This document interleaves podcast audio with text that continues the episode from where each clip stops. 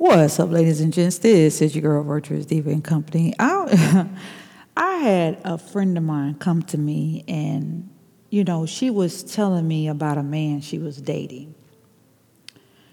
And she really, really cared for him. She, she really, really cared for him, but she knew he had some issues here and there. He had other children, but he had he also had a drug problem. And but she really, really cared for him. And she was like, V, I but I noticed he doesn't really care for my children because he got a drug problem. So he got his his love for his love for the drugs was more than and his love for her didn't have anything to do with his kids and have anything to do with her kids. But he had love in him, but this love went into other places. And she she was really torn because she didn't want to let him go because she didn't want to be alone. She didn't want to be by herself. So she, you know, she's asking me, what should I do? What should I do in this situation? Because I really care for him. I know he cares for me, but I was like, but does he care for your? You know, he doesn't too much care for kids, your kids, and he doesn't. He doesn't really have the time to care for his own kids. Like, you know, I'm trying to get you to understand what is it that you really want out of this relationship. And her answer was she didn't know. I'm like, well, I think you do know, but I think you, it's it, it may hurt for you to say the answer. And, you know, we talked for a while. We talked for a good minute because, you know, she wanted to marry this man. She wanted a man in her life. She wanted to be, she didn't want to be by herself. But she wanted to prove to herself and to prove that she was capable of love. She was capable of having a relationship. She was capable of being in being being loved. But the love that she had for him and she had t- the tolerance to tolerate him and his drug problem you know over it over it overzealed or it over it, it transpired into a selfish type of love love. Because when you have an addiction you love what you do. When you have a job or you have a career, you love what you do.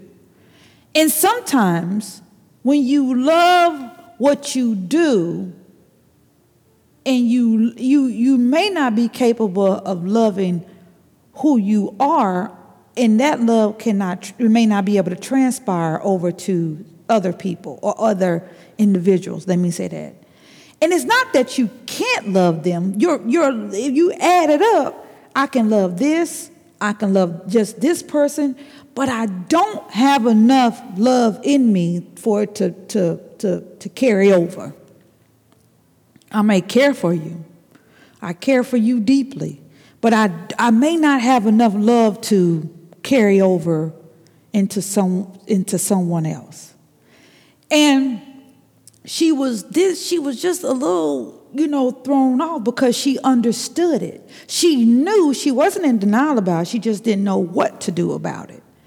And when she realized like okay if i take if these kids are taken care of if these kids have a roof over their head food in their mouth that's love. And I kind of giggled in a sense, and I says, Well, those are necessities. That's not love.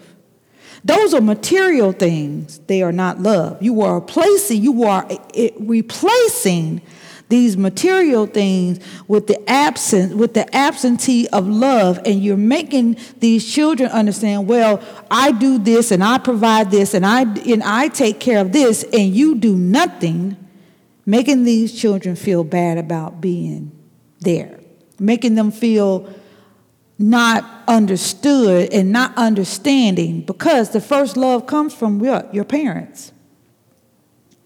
And if your parents move on, you are hoping that whoever that other parent brings in is going to supply the what? The love. Because you, as a kid, don't understand. Well, I don't know about paying bills. I don't know about working. I don't know anything about going to the grocery store buying my own clothes or going to the store to buy my own clothes or groceries. You know, you don't know anything about any of that because you're a kid. So she goes, she goes in to keep saying that I don't know what to do because she don't she don't want to be lonely, so she she don't want to let the man go. She doesn't want to do it by herself, so she doesn't let the man go. But she only has enough love to give to her career. She only has enough love to give to her uh, the man. And that's why I say, I told her, you are in a selfish kind of love relationship because selfishly, you're thinking about self. You're, you guys have conspired and said, you know what? Well, these kids gonna move on and go on with their life, and who you gonna be with? Who you gonna have? Well, the kids are there. They didn't ask to be there. They're there. And I told her, I said, if you don't have enough in you to help these the children along the way, they're gonna feel some type of way, whether they're young or whether they're older. This could come back to the backfire because they gonna have enough sense later on to understand like wait a minute these are things that you were supposed to supply. These are things that you're supposed to do. These are things but i needed you. I probably needed that person too but they were unavailable. So i go along to tell her you know you have a choice to make. I can't tell you what to do. I can i can advise you on what needs to be done but at the end of the day this is your decision this is your choice and your decision, and you have to make a choice and a decision at the end of the day. And then you realize that the choice and the decision you make is going to affect somebody. It's going to affect you, and it may affect the ones that you really care about. It may affect the person that you're with. So you have a choice. And your choice is really your decision because in your choice, in your heart, in your heart, you already know what it is that you want. You already have a heart desire to be in a relationship. You already have a heart desire to be married because you yourself don't want to be what? Alone. These kids can't hold you at night. These kids can't provide sexual intercourse. These kids can't provide what this person can provide. And I told her, I said, You have already made the decision you already made the choice. And you didn't, and I'm not saying you wrong for making that decision. I'm not saying you wrong for making that particular choice, but you knew it was to, you didn't, didn't probably know at the time it's going to affect somebody or someone or some people. And that's the reason why I call it a selfish type of love because you some people get together because love is a drug.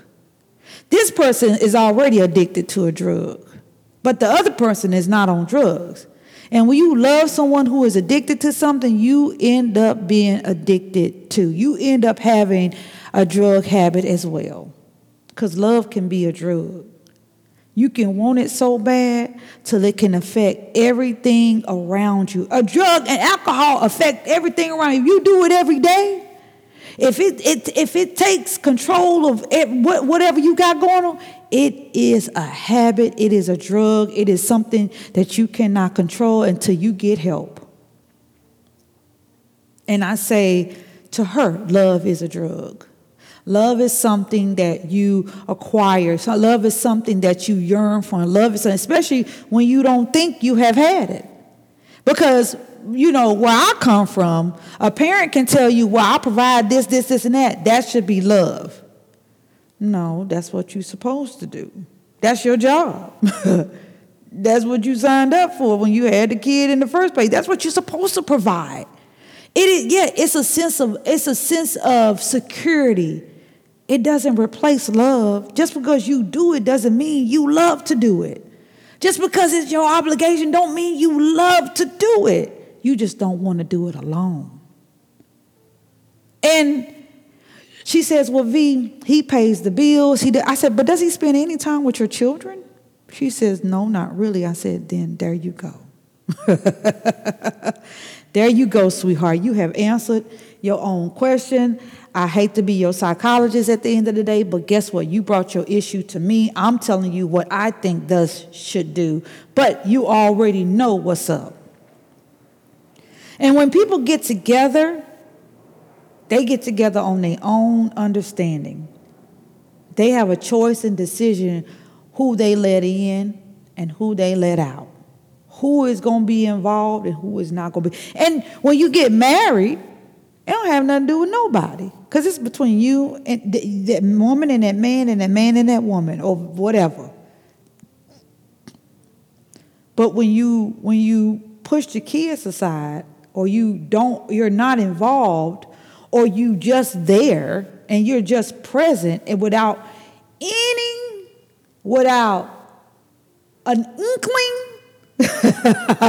an inkling of support you only supporting the mom. It's a hard pill to swallow. You got a choice and you got a decision that you have to make, and it's going to affect somebody. But when you add up the immense amount of things that a mother does, she does deserve love. Uh, whatever a father does, he does deserve love. But to what degree? And you can't make someone do something they're incapable of doing. you can't do that.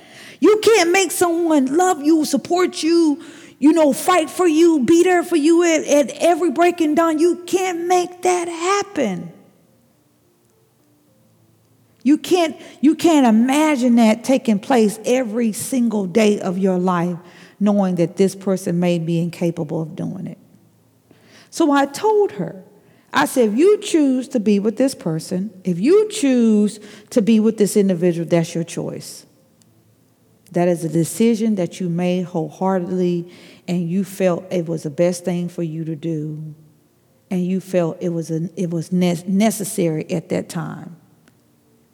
We don't know what you prayed to God for. We don't know what what your heart desires, but we we understand from what you tell from what you telling me, if that that's what this is, and it's cool, you know. But when when your children come to you and they only still have a mom that's almost still like a single parent, they don't understand.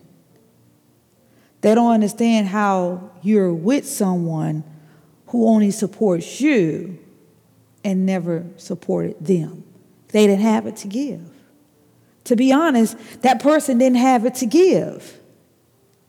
It, and this is a hard pill to swallow, considering that they had it to give to each other.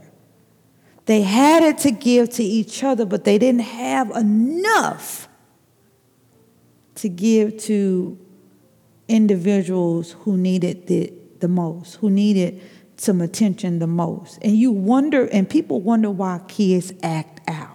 do the psychology, y'all do the math. Y'all wonder why children act in a way because they may not get the attention they need or the support they need in the time that they need it. And not saying the parent got to be there every waking call, but when you don't have someone to go to and talk to and you weighing the mom down, but there's a whole other individual right here and you don't and you can't really knock on the door to get the support or get or talk to that person, you feel you feel, you know, like you don't matter. You feel like you don't, you nobody's going to hear you. And that spurs over. So I just want to say this. If you got a man or a woman in your life and you feel like mm, something ain't right, I say make a, a, wise choice and a wise decision. This your girl Virtuous Diva and Company with a little bit of ladies and gents. Peace out.